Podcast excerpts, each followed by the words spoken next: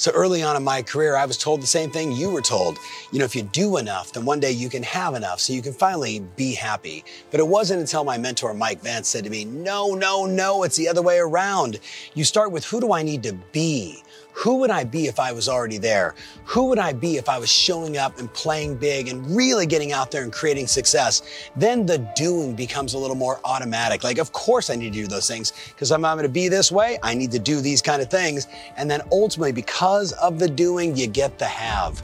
So I say, why wait to be happy? Why wait to celebrate success? Why wait for joy after I do enough and have enough so I can finally get there and finally be there? No.